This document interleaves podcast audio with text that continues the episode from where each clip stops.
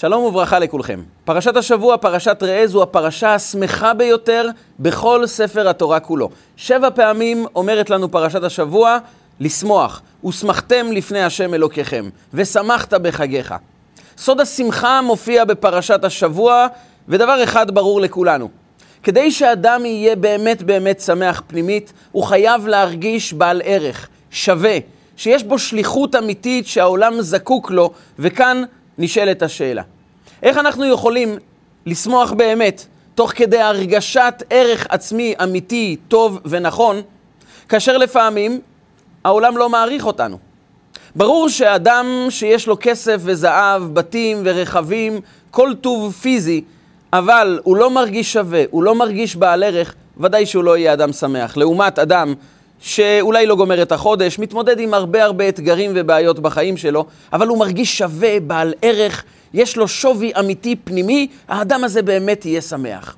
והשאלה היא איך יוצרים שמחה כזאת פנימית בתוכנו. נחדד מעט את השאלה. אדם מגיע לאירוע משפחתי או אירוע של חברים, הוא לא בולט במיוחד, אין לו כישרון ייחודי שגורם לאנשים להתעניין בו יותר מאחרים. הוא לא מצחיק את הסביבה, אין לו מה לתרום לדיונים יותר מדי, הוא לא בולט ולא מיוחד, והוא שואל את עצמו, אני מרגיש עוד אחד מהסביבה, עוד אחד מהציבור, עוד אחד מהקהילה. איך אני יכול להרגיש שווה ושמח בשמחה פנימית אמיתית, כשאף אחד לא ממש מעריך אותי? כשאני מרגיש שאני עוד אחד, כשאני מרגיש סתם עוד אדם שמסתובב כאן.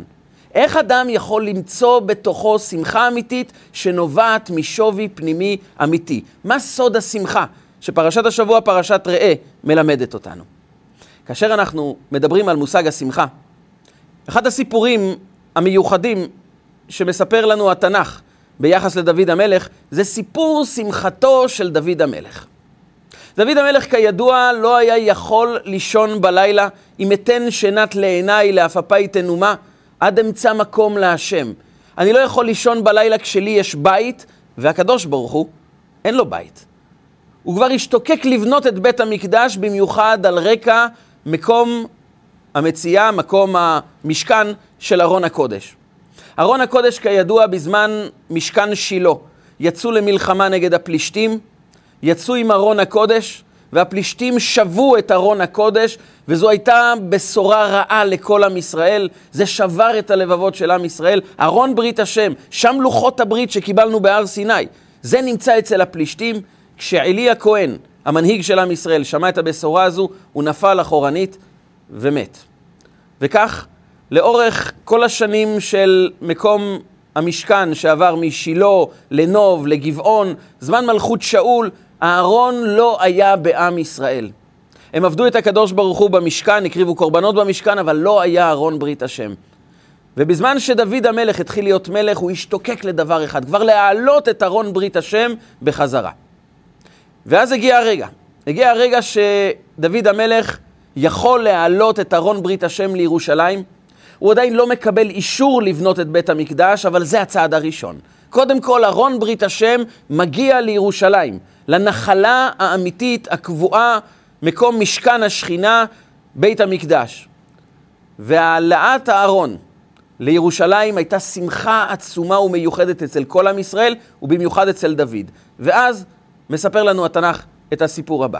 כשדוד המלך מעלה את ארון ברית השם לירושלים, נאמר עליו, ודוד מפזז ומחרקר בכל עוז. השמחה שלו הייתה כל כך סוחפת, כל כך עמוקה, כל כך פנימית. הוא שכח לרגע איפה הוא נמצא. הוא התעלם מכל הסובבים אותו, והתחיל פשוט לרקוד, לפזז ולחרקר, הוא קפץ, הוא התגלגל.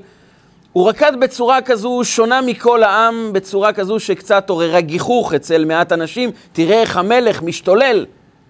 והייתה אישה אחת שהסתכלה עליו מבעד לחלון, ותבז לו בליבה. היא בזה לו מעט. זו הייתה מיכל, בת שאול, אשתו של דוד המלך.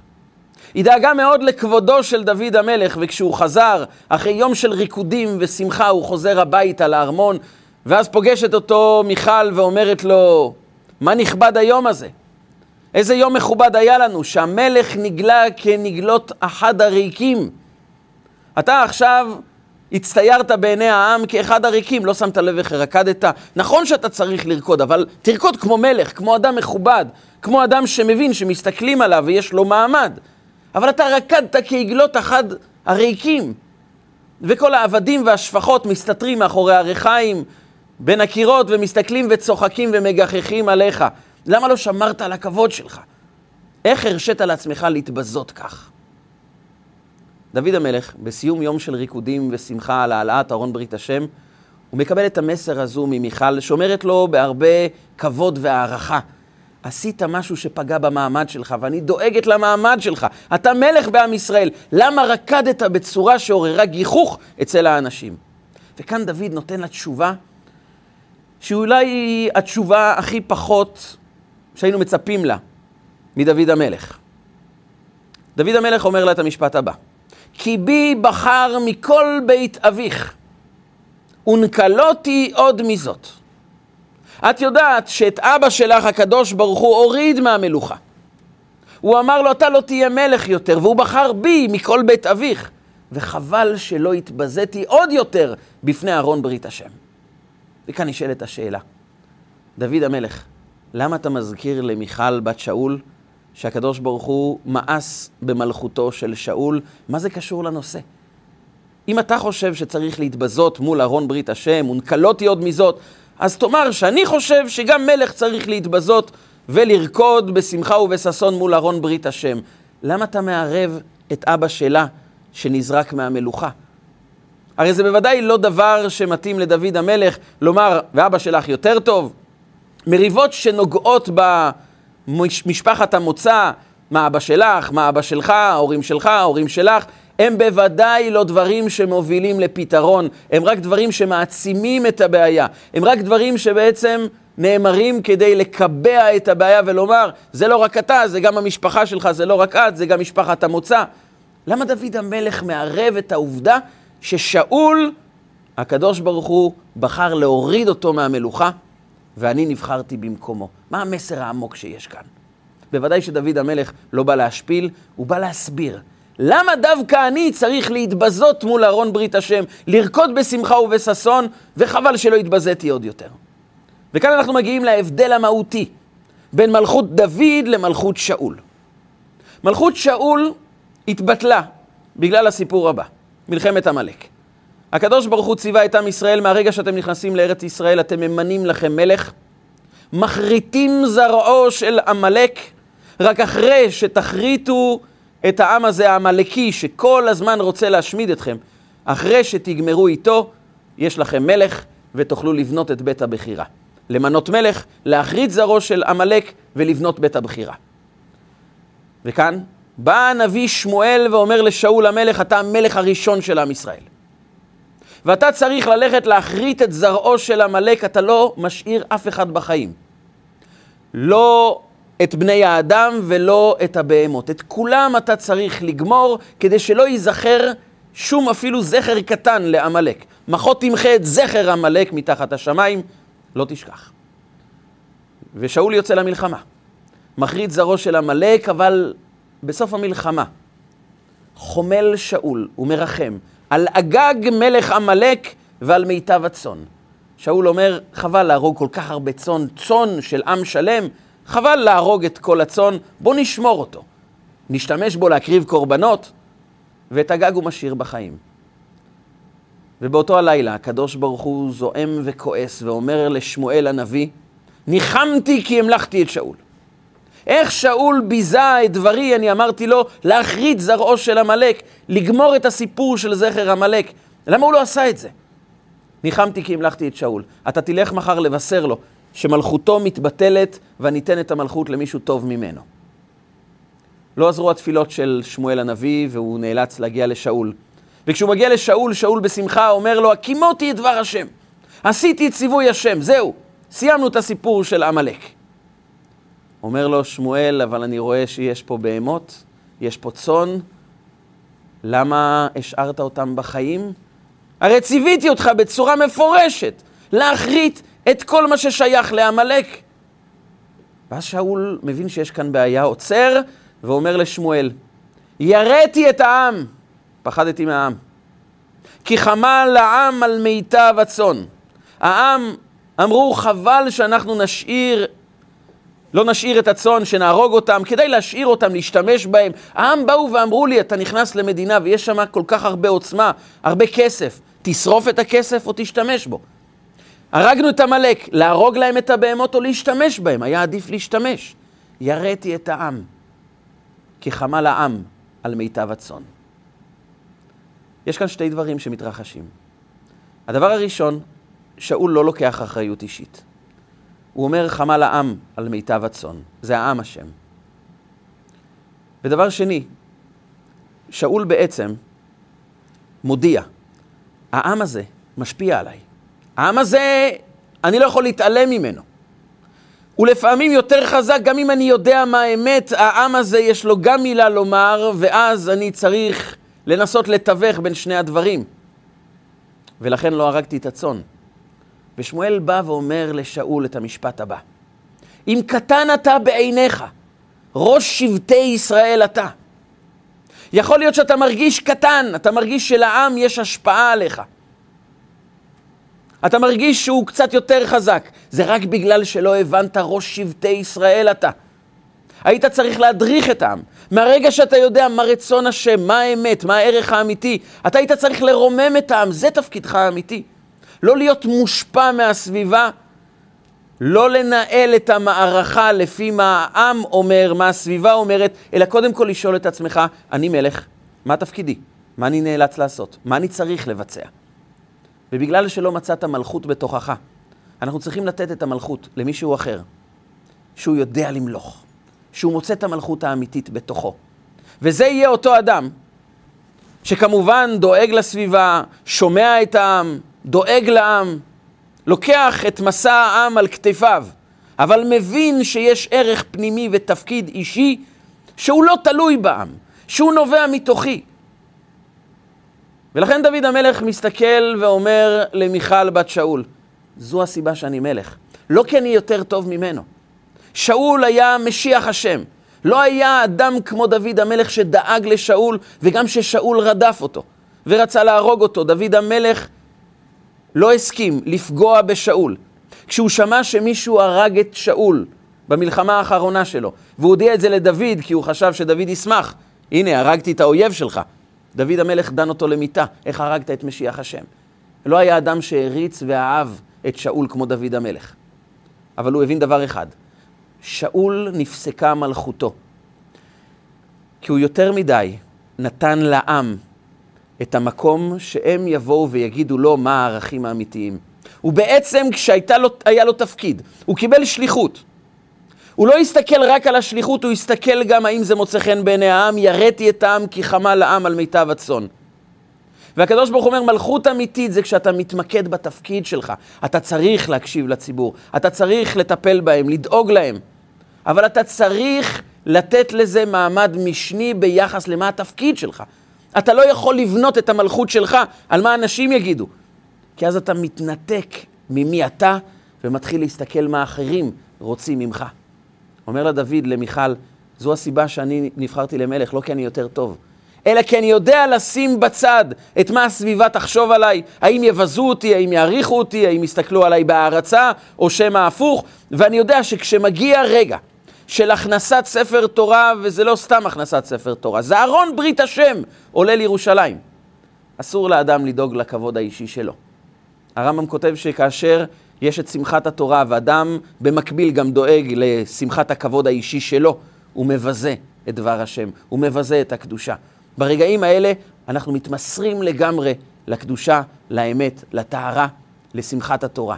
ולכן הוא אומר לה, ונקלותי עוד מזאת. חבל שלא התבזיתי עוד יותר. כי נכון, אני מלך, ואני צריך לדאוג שאנשים יכבדו את המלך, שתהיה יראת המלכות בעם ישראל. זה בדרך כלל. אבל יש רגעים שאני יודע שיש לי תפקיד כעת לבוא ולרקוד מול השם ולשכוח מי אני. לשכוח את הכבוד האישי שלי ולבצע את המצווה הזו ברגעים האלה. אני לא צריך לדאוג מה אנשים חושבים עליי, כי אני צריך לעשות את זה במסגרת התפקיד שלי, כשזה חלק מהמטלות והשליחות שלי. אבל כאשר מגיע הרגע שבו הקדוש ברוך הוא אומר לי, עכשיו תשכח מכל מה שחושבים עליך, ותרקוד לפני השם, ושמחתם לפני השם אלוקיכם. השמחה האמיתית זה שאדם עומד מול בוראו ויודע, אני עכשיו ממלא את התפקיד שלי. מה אחרים חושבים זה בכלל לא חלק ממערכת השיקולים שלי. ולכן, אני מלך, אומר דוד המלך. זו הסיבה שנבחרתי להיות מלך. לא כי אני יותר צדיק, אלא כי אני יודע לשים את עצמי בצד ולקבל אחריות. וגם כשנתן הנביא מגיע לדוד ואומר לו, חטאת, דוד המלך לא מתחיל להאשים אף אחד, כי הוא מלך אמיתי. ומלך אמיתי יודע לשים את עצמו בצד ולשים את האמת במרכז. ולכן הוא אומר, חטאתי. הוא לא מאשים את העם, לא מאשים אנשים אחרים, הוא לא מנסה למצוא צידוקים, הוא מודה על האמת, כי הוא מלך אמיתי. ומלך אמיתי זה מי שמוצא את התפקיד קודם כל בתוכו. ולכן, לא עניין את דוד העובדה שאנשים מזלזלים בו. אולי אנשים צוחקים עליו. כי הוא קודם כל התרכז במה תפקידי, מה רוצים ממני. זהו שמחתם לפני השם אלוקיכם, שמופיע בפרשת השבוע שבע פעמים יותר מכל פרשה אחרת בספר התורה. כי השמחה האמיתית היא מתוך זה שאנחנו עומדים לפני השם. אני יכול לעמוד לבד מול הבורא ולומר לעצמי, אני באתי לעשות את תפקידך כאן בעולם. מעבר לזה לא מעניין אותי מה אנשים אחרים חושבים. בזמן שאדם בונה את חייו רק על פי מה אנשים חושבים, הוא יוצר מציאות כזו שהוא לא מחפש את מי הוא, אלא מה אנשים רוצים ממנו. הוא לא מחפש את הכישורים ואת היכולות שלו, אלא הוא תמיד שואל את עצמו, האם אני מוצא חן בעיני אנשים? האם אנשים מספיק שמחים ממני? האם מה שאני אומר יתקבל טוב אצל אנשים אחרים, או עדיף שאני אשמור את זה בפנים? הוא מנסה תמיד להתאים את עצמו לאחרים, ובזה הוא חי את חייהם של אנשים אחרים, ומאבד את הקשר שלו עם חייו האישיים. הוא מאבד את המלכות הפנימית שלו. בעולם החיצוני שבחוץ, אנשים רוצים לבנות ערך אישי, וערך תמיד יהיה מאיך אנשים תופסים אותך, איך הם מסתכלים עליך. האם אתה נערץ? האם יש הרבה אנשים שמוחאים לך כפיים? וכך אדם שרוצה למצוא מקום כאן בעולם, ערך, הוא שואל את עצמו, אז אולי אני אתנהג כמו פלוני, אדם כזה או אחר, שהוא מוצא חן בעיני האנשים, הוא מפורסם מאוד, ואני אחקה אותו, אני אעשה בדיוק כמוהו, אני אנסה להיות כמו אנשים אחרים. ואז אדם בעצם מתחיל את חייו, לא עם מה שליחותי, אלא מה אנשים חושבים. והרגעים האלה הם רגעים שבהם אדם מתנתק ממי הוא ומתחיל לשאול, מה צריך לעשות כדי שאנשים יעניקו לי ברוב טובם קצת הערכה, קצת כבוד, קצת נתינת מקום. אבל גם אם האדם יקבל מקום, זה לא יהיה מקום אמיתי. אדם שמחפש להיות נערץ, הוא מחפש ערך דרך מה אנשים חושבים עליי, אז אם הוא מצליח, אין מאושר ממנו, אבל האמת היא שבתוך תוכו יש בו חרדה, אין בו הערכה עצמית אמיתית, כיוון שהוא חושש. מה יקרה ביום שאנשים יפסיקו להעריך אותי בזכות התכונות האלו? או בגלל שמישהו אחר יותר מוצלח ממני יגיע, או שפשוט זה כבר לא יעניין אותם יותר. מה יקרה אם פתאום החברה תחליט שהם כבר לא מתעניינים בי? ואז בתוך כל השמחה יש בתוכו חרדה. האם זה ימשיך? מכיוון שאין לו יציבות פנימית, אלא היציבות שלו נובעת רק מהסביבה, הוא תמיד חושש האם הסביבה תמשיך להעניק לי את הדברים האלו. ובטח אם הסביבה החליטה יום אחד שהיא כבר לא מתעניינת בו, הרי שהוא קורס, אין לו ערך עצמי, אין לו סיבה לקום, ואז הוא שואל את עצמו, איך אני יכול להיות שווה בתוך חברה שלא רואים אותי כמיוחד? אבל שכחת נקודה אחת, אם אתה לא חושב שאתה מיוחד, איך אחרים יחשבו שאתה מיוחד? אם אתה לא מוצא שליחות אישית של הוסמכתם לפני השם אלוקיכם, כשאתה בודד לבד מול בורא עולם שיצר אותך, מה אז אתה אומר לעצמך? מה אז אתה משדר לתוך האישיות שלך? האם יש בי ערך? האם יש בי תפקיד? מה הקדוש ברוך הוא רוצה ממני?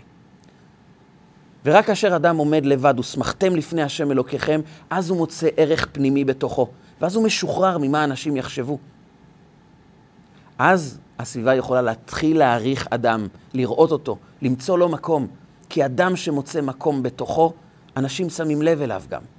אבל זה בתנאי שהאדם לא מתחיל לבנות את הערך שלו ממה אנשים יחשבו עליו, מאיך אני אזכה להערצת הסביבה, ממה העם חושב, יראתי את העם כי חמה לעם על מיטב הצאן. להפך, מלכות דוד באה ומלמדת, ונקלותי עוד מזאת. מלכות אמיתית היא, אני עומד מול הקדוש ברוך הוא, וזה אני עושה, כי זו שליחותי, ואני מתעלם מכל רעשי הרקע. אני כמובן לא מזלזל באחרים, אני כמובן שבשלב השני יקיים את מה שכתוב, ונמצא חן ושכל טוב בעיני אלוקים ואדם. אבל קודם כל, אני מביט לכיוונו של ארון הקודש, ושואל את הקדוש ברוך הוא, מה רצונך ממני? מה תפקידי? ושם במקום הזה, ושמחתם לפני השם אלוקיכם. שם אין אף אחד, שם אני נמצא לבד. אני כמו כהן שנכנס בקודש הקודשים, וכל אדם לא יהיה באוהל מועד בבואו לכפר בקודש עד צאתו. שם אין אף אחד. שם אני נמצא מול שליחותי, מנסה לשמוע את דבר השם, מה הוא רוצה ממני. ורק אדם שנמצא במקום הזה, יכול להפוך להיות באמת מלך, קודם כל על חייו, ואז גם להעניק מהטוב שיש לו לעולם כולו, ואז הוא מוצא משמעות. לא בגלל שאנשים העניקו לו, אלא כי הוא מצא את החוסן הפנימי הזה, קודם כל בתוכו. ומי שמוצא בתוכו מקום, מי שמוצא בתוכו הערכה, יכול באמת לפעול על הסביבה, ואז גם רואים אותו. אז גם יכולים להכיר במעלות שלו. אז יכולים גם לתת לו מחמאות, עידוד, אז הוא גם יכול למצוא שהוא באמת מועיל לסביבה.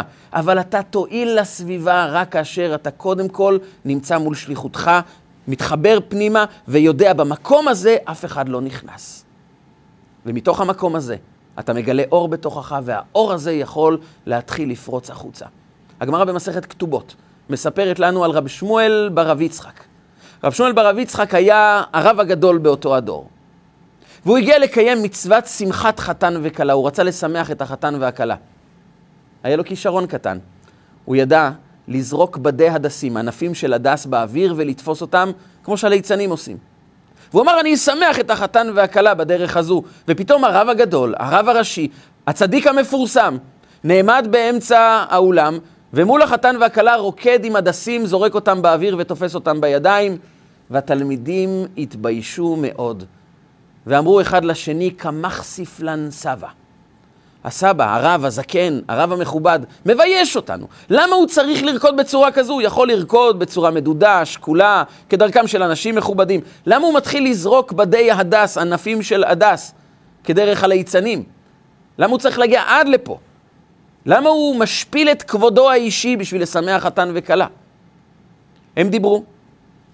רב שמואל ברב יצחק לעולם לא התייחס לקולות האלו. הוא המשיך במנהגו כל ימיו. עד היום שהוא נפטר. מספרת לנו הגמרא במסכת כתובות, דף י"ז, בשעה שליוו אותו לדרכו האחרונה, בשעה שליוו אותו. הפסיק עמודא דנאורה בן דידי לכולי עלמא. ירד עמוד של אור שחצץ בין הארון שלו לבין כל העם. וידעו התלמידים במסורת שיש רק אדם אחד או שני בני אדם בדור שזוכים שבלוויה שלהם יורד עמוד של אור מלמעלה ללוות אותו אחרי פטירתו. ואז אמרו התלמידים אחד לשני, ההנה לי שטותי לסבא. השטות כביכול שהוא עשה, הועילה לו והביאה אותו לדרגה עמוקה. כי בעצם עמוד האש, עמוד האור שירד והפסיק בינו לכל העם, מכריז הכרזה, האדם הזה חי חיים אחרים מכל העם. האדם הזה חי ברובד אחר מכל שאר בני אדם שעושים טוב, יוצרים טוב, עושים את רצונו של הקדוש ברוך הוא, אבל תמיד גם יש להם את היראתי מן העם, כי חמל העם על מיטב הצאן. הם בונים את השליחות האישית שלהם, בין השאר גם עם מה יגידו השכנים, עם מה תגיד הדודה. וזה נכנס למערכת השיקולים, ואז אדם לא באמת פוגש את מי שהוא, לא פוגש את שליחות נשמתו. אבל יש אנשים שזה עמוד האור שמלווה אותם כל רגע ורגע בימי חייהם. הם שואלים את עצמם, מה תפקידי עכשיו? ובתפקיד הזה, אני לא אתן לאף אחד להיכנס, כי שם זה הוסמכתם לפני השם אלוקיכם. ההבנה שיש בי שליחות שהיא לא תלויה באנשים אחרים, וזו חובה על כל אדם. קודם כל לשאול את עצמו, לפני מה אחרים חושבים עליי, מה אני חושב על עצמי? האדם עם ביטחון עצמי, עם ערך עצמי אמיתי, הוא לא מתעלם ממה אנשים חושבים. אם הוא באמת אדם עם מידות טובות, הוא לא מתעלם ממה אנשים חושבים. רק שהשאלה מה אני חושב על עצמי, מה שליחותי, מה בורא עולם דורש ממני, היא שאלה הרבה יותר חזקה ממה חושבים עליי השכנים ואיך הציבור תופס אותי. ורק בנקודה כזו יש עוצמה של עמוד אור. יש עוצמה של מלכות אמיתית שיכולה לפרוץ החוצה ובאמת להשפיע על העולם. זו הסיבה. שהמשנה במסכת סנהדרין שואלת את השאלה הבאה: למה נברא האדם יחידי? כשהקדוש ברוך הוא ברא את העולם, הוא ברא עולם על מילואו. מיד ישרצו המים שרץ נפש חיה ועוף יעופף. הקדוש ברוך הוא ברא אילנות, דשאים, עשבים, עופות, בהמות, חיות, כולם נבראו בכמות גדולה. רק האדם נברא יחידי. ונשאלת השאלה, למה הקדוש ברוך הוא לא ברא את האדם מיד עם המוני בני אדם, כמו החיות והעופות ושאר הבריאה? ועונה המשנה את התשובה החשובה כל כך לחיים של כל אחד מאיתנו. לפיכך נברא האדם יחידי, לפי שחייב אדם לומר, בשבילי נברא העולם. האדם נברא יחידי, כדי להרגיש שכל העולם נברא עבורו, וזו חובה על כל אדם לומר, בשבילי נברא העולם. וכאן יש לנו חוסר הבנה מוחלט. אדם צריך לומר שכל העולם נברא רק עבורו, אין אנשים אחרים. זה לא גאווה, זה לא שחצנות לומר כל העולם נברא רק בשבילי. מה פירושם של דברי חכמינו כי חייב אדם לומר בשבילי נברא העולם? למה באמת זה עונה על השאלה למה האדם נברא יחידי? וכאן באה החסידות ואומרת לנו את הדבר הבא.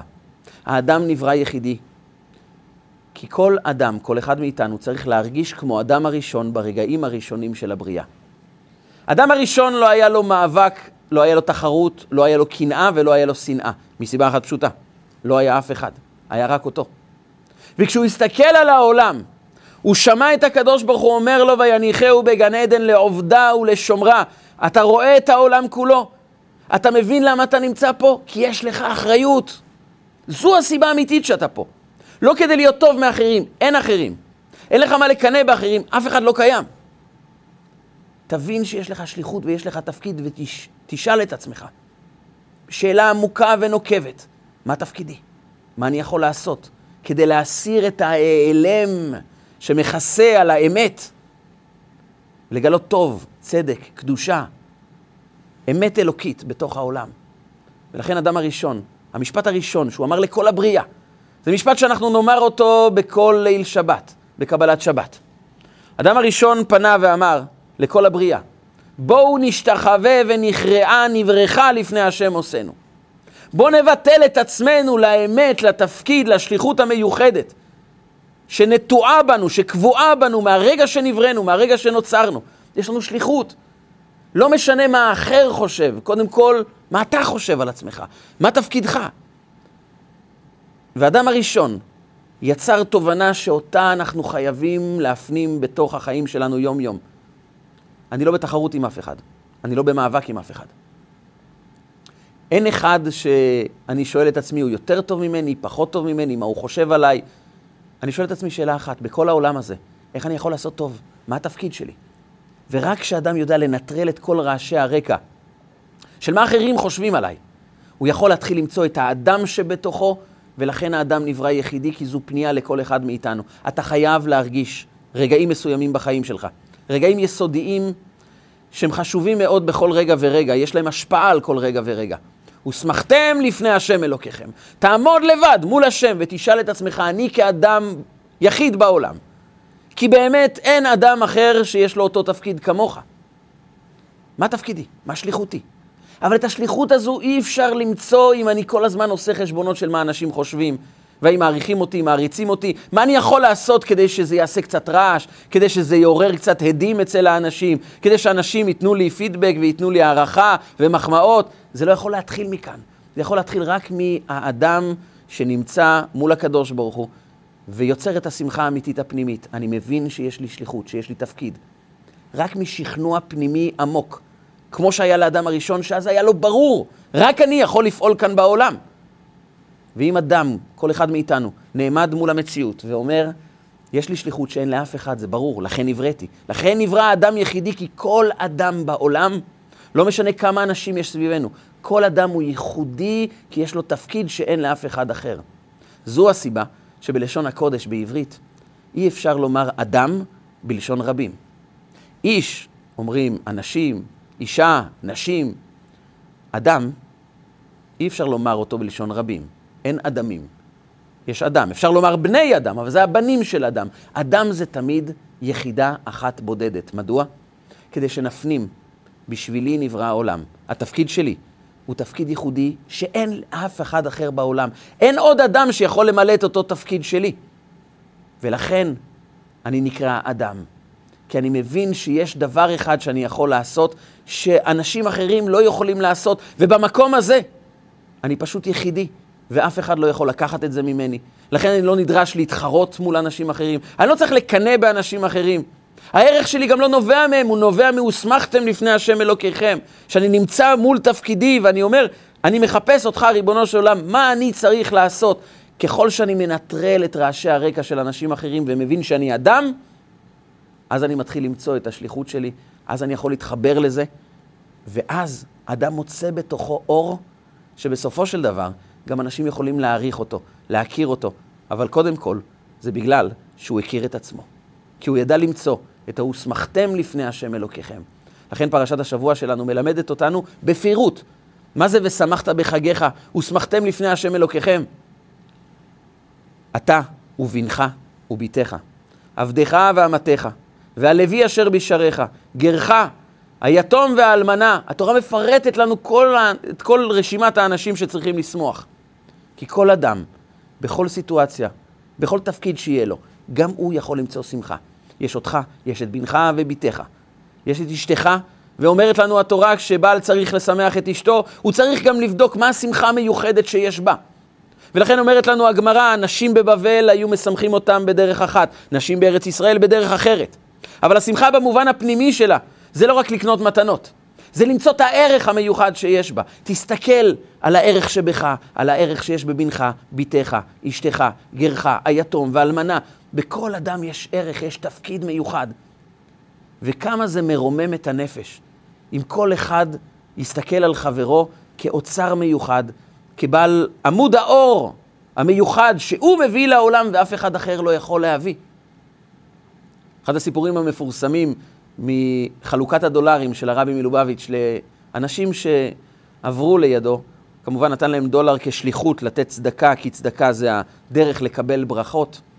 ואישה אחת מבוגרת שאלה אותו, אתה בגיל מבוגר, הרבה יותר מבוגר ממני, קרוב כבר לגיל 90, ואתה עומד כבר שעות רבות, ואני רק בחצי שעה, שעה, שעתיים שאני עומדת כאן, אני כבר לא מסוגלת. איך אתה יכול לעמוד כל כך הרבה שעות, לעתים שש, שבע שעות, ואתה לא מתעייף?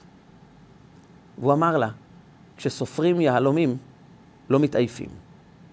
זה לא רק אמירה באוויר, זה בעצם הסתכלות שכל אדם יש לו אור ייחודי שלא היה ולא יהיה בעולם. ואתה יכול להתעייף כשאתה רואה יהלום ייחודי של אין כמוהו בכל העולם? ועם כל יהודי שעבר לידו, הוא ראה את האור המיוחד שיש בו, והוא אמר לו, זה האדם שבשבילך, בשבילו, נברא העולם. ואנחנו חייבים להתחיל את זה קודם כל מתוכנו, כי כדי להעניק את זה לבנך, לביתך, לאשתך, לגרך, ליתום ולאלמנה, אתה חייב קודם כל, ושמחת בחגיך. קודם כל תמצא את השמחה האמיתית בתוכך. מה תפקידך? כשאדם מרגיש שהנה אנשים יותר מדי כבר לא מעריכים אותי, לא מסתכלים עליי, לא נותנים לי מקום, זה בדיוק נורת האזהרה. אתה לא מתנהג כאדם הראשון, אתה לא אומר לעצמך בשבילי נברא העולם. זה צלצול שאמור להעיר אותנו. מה תפקידך? תנטרל רגע את כל רעשי הרקע, לא הם בונים אותך, אתה זה שיכול לבנות את עצמך. אתה זה שאמור קודם כל להתעסק עם מה תפקידי, עם מה המיוחד שבי, מה הכישרונות שיש בי, מה הקדוש ברוך הוא נתן לי כשליחות אישית. ורק מי שיודע לומר, ונקלותי עוד מזאת. בשליחות הזו באמת לא מעניין אותי אף אחד, אני פשוט עושה את הדברים. אולי אנשים לא יעריצו, אולי אנשים יזלזלו, אולי אנשים יגידו, טוב, מה הוא כבר יכול לעשות? אבל אתה, מה אתה אומר? וזו השאלה החשובה ביותר. אם אתה אומר, אני כעת עושה את תפקידי, אז אתה יודע למצוא מלכות בתוכך. אז אתה מוצא את עמוד האור שבתוכך, ואז אתה גם יכול בהמשך ללכת להאיר את העולם. האדם עם ערך עצמי זה לא אדם שלא אכפת לו מהסביבה. לכל אדם, גם אדם עם המון ביטחון עצמי וערך עצמי, חשוב מה הסביבה אומרת. אבל תמיד אצל אנשים שיש להם ערך עצמי גבוה, השאלה הזו היא פחותה בחשיבותה מהשאלה החשובה ביותר. מה הקדוש ברוך הוא חושב עליי? מה אני חושב על עצמי? מה תפקידי? ואם אנחנו יותר מדי כבר נתונים לתזוזות של דעתם של אנשים אחרים, זה הרגע לומר, אני פספסתי קצת את השאלה החשובה, מה שליחותי, מה תפקידי. אני חייב רגע לסגור את הדלתות וליצור מצב של הוסמכתם לפני השם אלוקיכם. לדעת, אני רוצה לעשות את תפקידי, מה תפקידי כאן? מה השליחות שלי? כשאני עסוק בנקודה הזו שאני רוצה להשפיע כאן בעולם, אבל מתוך קודם כל מציאת התפקיד האישי שלי. ואת התפקיד, שוב, אנחנו נוכל למצוא רק אם ננטרל את מה אנשים חושבים, ונתמקד בתפקיד האישי שלנו, נחפש אותו, ונעשה אותו גם אם אין לנו מחיאות כפיים מסביב. אז אנחנו מתחילים להיות מלכים, אז אנחנו מתחילים להתמקד באמת במי אנחנו, ואז אנחנו יכולים באמת לשמוח. אדם יכול לקבל המון המון אוצרות של כסף, זהב, רכב, בתים, אבל זה תמיד יהיה דבר חיצוני. זה אף פעם לא יענה על השאלה, אז מה אתה חושב על עצמך? אבל אם אדם יודע לומר, יש לי שליחות, יש לי תפקיד, ואני מלא בסיפוק מהתפקיד שלי, אני מבין שזה תפקידי, וסיפוק הוא לא תלוי במה אנשים חושבים, אלא בהבנה שזו שליחותי, זה תפקידי, וזה מה שאני יכול לעשות. זה מה שאלוקים דורש ממני. אני יכול לקבל תובנות מאנשים אחרים כדי לכוון אותי למקום, אבל לא כעבד שעושה את מה אחרים אומרים, אלא כאנשים שעוזרים לי. וזו הדרך גם, הוקנה לך חבר, להתייעץ, לשאול, אבל לא להתמכר לעבדות הזו של מה אנשים חושבים, אלא רק ככיוון דרך למה אני צריך לעשות. אדם שמוצא את השמחה הפנימית הזו, גם אם יש לו התמודדות בחיי היומיום, הוא לא נבהל, הוא לא נשבר, הוא מלא בשמחה, כי הוסמכתם לפני השם אלוקיכם. הוא מוכן להודות בטעויות, הוא לא הולך לחפש אנשים אחרים שאשמים. כי בדרך כלל כשאנחנו מחפשים אשמים אחרים, זה בגלל שאנחנו מרגישים כל כך חלשים, שאנחנו לא מסוגלים לשאת את המחשבה הזו שאולי אני טעיתי. אבל מה זה משנה? ונקלותי עוד מזאת. אני בא לחפש את השליחות שלי. לטעות זה טבעי לחלוטין. אין לי בעיה, אני לא אמור להצטייר בעיני אנשים כאחד שלא טועה. אני אמור קודם כל להצטייר בעיני עצמי. האם אתה מחפש את השליחות? ואם טעית, תקום ותשנה ותתקדם עוד צעד לכיוון השליחות. דווקא הטעות תכוון אותנו טוב יותר לעבר השליחות האמיתית שלנו. זה הסוד של הוסמכתם לפני השם אלוקיכם. אחד מגדולי החסידים, קראו לו הרב מדל פוטרפס. שהוא נאסר בסיביר על ידי השלטון הקומוניסטי הארור, שאימלל את היהודים, במיוחד היהודים ששמרו תורה ומצוות, בצורה נוראית. והוא נשלח לסיביר. במקביל, גם סטלין, יימח שמו, יאבד זכרו, היה בחששות מאוד גדולים מאנשים בעלי עוצמה, בעלי תפקידים, והוא שלח אחד אחרי השני גם לסיביר.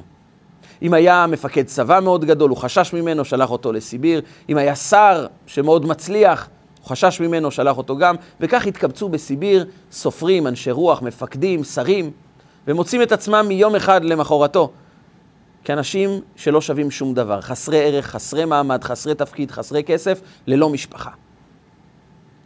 והם היו בוכים לילה-לילה על כל ההיסטוריה המפוארת שהייתה להם, שנעלמה, וכעת הם שום דבר. הם הפכו להיות אפס. וכך בכל לילה. הם היו מתאספים במעגל, וכל אחד מספר את הגדולה שלו, את ההיסטוריה המפוארת שלו. כמה דברים טובים הוא עשה, כמה השפעה הייתה לו, כמה הערצה הריצו אותו. ועכשיו אין לו כלום. כל אחד בתורו היה נעמד, מספר על כל ההיסטוריה המפוארת שלו, מסיים את הסיפור, מגלה שהוא עכשיו אסיר ללא זכויות בסיביר, פורץ בבכי ועוברים לבא אחריו. כך כולם היו בוכים והולכים לישון. היחיד שלא היה משתתף, זה היה הרב מנדל פוטרפס. היה יושב בצד ומשנן לעצמו פרקי משניות שהוא זכר. פנה אליו אחד מהאנשים המכובדים לשעבר ואמר לו, תקשיב, כולנו בוכים על העבר שלנו ועל העובדה שזה נלקח מאיתנו ואנחנו עכשיו חסרי מעמד, חסרי ערך. למה אתה לא בא לספר גם כמה היה לך טוב פעם וכמה קשה עכשיו? למה אתה לא משתתף בשיחות? אני חושב שאני יודע למה אתה לא משתתף איתנו. כולנו היינו אנשים מכובדים, ועכשיו אנחנו שום דבר. אתה, כנראה שגם פעם היית אדם חסר זכויות, היית שום דבר, וכעת אתה שום דבר, אצלך זה לא שינוי גדול. המלך פוטרפס הסתכל עליו ואמר לו, אתה טועה. היה לי מפעל שהכניס הרבה כסף. יש לי משפחה, יש לי ילדים, הם נמצאים בלונדון, אני לא יכול לראות אותם. הייתה לי קהילה, היו לי חברים חסידים, תרמתי מכספי לישיבות. היה לי חיים של לימוד חסידות, של תפילה, חיים טובים היו לי. הכל נלקח ממני. אתה חושב שלא היה לי כלום פעם? היה לי המון. וגם לי חסר עכשיו. הוא מסתכל עליו ואומר לו, אז למה אתה לא בא לבכות איתנו? למה אתה לא בא לספר כמה טוב היה לך ושעכשיו אין לך כלום? אומר לו רמנדל ווטרפס, אני אגיד לך למה. אני שונה מכם. אתם באמת איבדתם הכל, אבל אני, ברוך השם, מצליח להחזיק כאן בסיביר את העסק המרכזי של החיים שלי. העסק הזה, המרכזי, שהיה לי פעם, אני מצליח לנהל אותו גם כיום, ולכן אני לא באמת בלי שום דבר. יש לי את העסק המרכזי של החיים. אותו אדם מסתכל עליו בפליאה, שאל את עצמו, האם הוא יצא מדעתו? איזה עסק מרכזי יש לך? העסק המרכזי שיש לכל אחד מאיתנו פה, זה להחזיק את הנשמה בתוך הגוף. איזה עסק אתה? על מה אתה מדבר? חייך עם מנדל פודרפס ואמר לו, כשהייתי קם כל בוקר בזמנים הטובים, לפני שהייתי פונה לתפילה, לפני שהייתי הולך לעסק שלי, לפני שאני הייתי אפילו פוגש את הילדים שלי, הייתי אומר, מודה אני לפניך, מלך חי וקיים, שחזרת בי נשמתי בחמלה רבה אמונתך. ואומר לריבונו של עולם, הבאת לי נשמה, זה בגלל שהוסמכתם לפני השם אלוקיכם, אני לפניך, ואני בא לעשות את מה שאתה רוצה ממני. ואני שואל אותך, ריבונו של עולם, כיום, מה אתה רוצה ממני? שאני אלך למפעל, שאני אגדל את הילדים לתורה, לחופה ולמעשים טובים, שאני אלמד, שאני אתפלל. זה העסק המרכזי שלי, מה שאתה רוצה, זה מה שאתה רוצה, ומשם אני ניגש למשפחה, משם אני ניגש למפעל, משם אני ניגש לעבודה היומיומית שלי. והעסק הזה ממשיך גם כיום. אני קם כל בוקר, אומר מודה אני, ואומר, ריבונו של עולם, מה אתה רוצה ממני היום? שאני אכתוב עצים? אתה רוצה שאני אתפלל בלי תפילין? אתה רוצה שאני אלמד תורה בלי ספרי תורה לידי? אם זה מה שאתה רוצה, בשביל זה אני פה. ושמחתם לפני השם אלוקיכם. אני נמצא לידך, מולך, ואומר, מה שאתה רוצה ממני, זה מה שאני עושה. ואת העסק הזה, אומר לו רב מנדל פוטרפס, את העסק הזה גם סטלין לא ייקח ממני. אתה מבין, אדם שיש לו עסק של ושמחתם לפני השם, אף אחד לא יכול לקחת ממנו שום דבר. היציבות שלו היא לא תלויה במה קורה בחוץ. אתם אנשים שכל חייכם ביססתם את המעמד שלכם על מה הציבור אומר, על כמה כסף יש לכם, כמה הערצה יש לכם, איזה תפקיד קיבלתם, מה אנשים חושבים עליכם. אז ברגע אחד אפשר לקחת לכם הכל, ואתם מרגישים מרוקנים. אבל לא עכשיו אתם מרוקנים, תמיד הייתם מרוקנים. אף פעם לא באמת מצאתם את מי שאתם. אבל אני, העסק המרכזי שהתורה לימדה אותי, זה שהוסמכתם לפני השם אלוקיכם. אני בא למלות את רצונו. וכאשר אני מתחבר לתפקיד הזה, גם אם מסביבי זה מאוד מאוד קשה, ואני רוצה שזה ישתנה. כשאני מוצא את הנקודה הזו, יש בי חירות ושמחה, שאותה אף אחד לא יכול לקחת. הוא זכה לצאת מסיביר, הוא עלה לארץ, נפגש עם אשתו והילדים כמובן, ולימד דורות של תלמידים. אבל הלימוד הגדול ביותר היה שהשמחה האמיתית היא היכולת לעמוד מול הקדוש ברוך הוא ולומר, באתי לעשות את שליחותך. ומתוך המקום הקטן, המצומצם כביכול, שבו רק אני ובורא עולם נמצאים. כאן אתה מקבל עמוד של אור, כאן אתה מקבל מלכות, ומכאן אתה יכול ללכת ולהאיר את העולם באור גדול, ועם כל אחד מאיתנו יהיה אדם שבא לומר, בשבילי נברא העולם. בשבילי המציאות קיימת כדי שאני אוכל להשפיע עליה, כדי שאני אוכל לשנות אותה. אבל אני לא מסתכל ימינה ושמאלה, אני מסתכל על עצמי. מתוך המקום הזה אנחנו מאירים את העולם ומביאים את האור הגדול של הגאולה השלמה. תבוא אלינו עם משיח צדקנו במהרה בימינו, אמן ואמן.